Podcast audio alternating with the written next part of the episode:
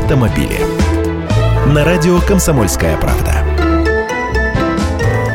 Здравствуйте, я Андрей Гречаник. Давайте немного об автобизнесе сегодня. Вот посмотришь на автосалоны, где новые машины продаются, думаешь, как же все хорошо у них, богато, шоколадно. Потом почитаешь деловые сводки, волосы на голове дыбом становятся. Вот, например, убытки французской компании Renault от владения нашим автовазом выросли в 5,5 раза по итогам первых шести месяцев 2014 года и составили 55 миллионов евро. Это данные их официального финансового финансового отчета за первое полугодие. Дальше. Концерн Ford Motor ожидает убыток от деятельности в России по итогам 2014 года в размере 300 миллионов долларов. Финансовый директор компании сообщил, не пустая болтовня. По его словам, высокие издержки в Северной Америке и растущие убытки в России заставили компанию пересмотреть прогноз по прибыли на весь год.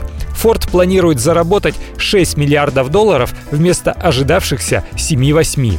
И вот еще. Американская General Motors списала 194 миллиона долларов стоимости своего российского бизнеса. Это марки Chevrolet, Opel, Deo, Cadillac.